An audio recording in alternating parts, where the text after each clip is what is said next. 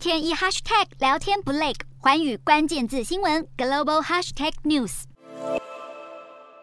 联准会硬起来升息，包括日本日经指数、南韩 KOSPI 综合指数，就连澳洲标普指数两百都已开高表态，亚洲市场反应正面。不过十六号，彭博资讯分析点名，日元和日本公债是其中的两大压力点。日本首相岸田文雄强调，货币政策由日本银行决定，但是日元贬值已经压力山大。十三号贬破一百三十五日元兑一美元的心理关口，十五号又一度掼破一百三十五点五日元兑一美元，贬出二十四年来新低。此外，十七号，日银总裁黑田东彦即将发表利率决策，市场质疑他能够 hold 住超宽松的立场。避险基金更纷纷押注政策将会大转弯。而在日本国债空头的狙击下，十五号日债期货急杀，甚至触发了东京证交所的熔断机制。而香港跟进美国上调基本利率到百分之二，同一天港股也开高，近期中国 A 股更是上演反攻行情。分析看好，在美国联准会立场没那么鹰之下，将会让波动剧烈、今年以来灰头土脸的亚洲科技类股获得喘息空间，而一方面，印尼债券今年表现已经是末段班，在新兴亚洲市场债之中风险最高，光是六月已经下挫超过百分之二，不但对美国的利率变化最为敏感，更引发担忧。一旦印尼央行下周也跟进升息，将是对印尼债市的夹击。另一方面，尽管在台湾、南韩和印度等以科技股为主的新兴亚洲市场，今年外资已经净卖出七百亿美元，但是近期美元重贬，中国 A 股逆势走高，台韩印股是有望看看到。买盘回归。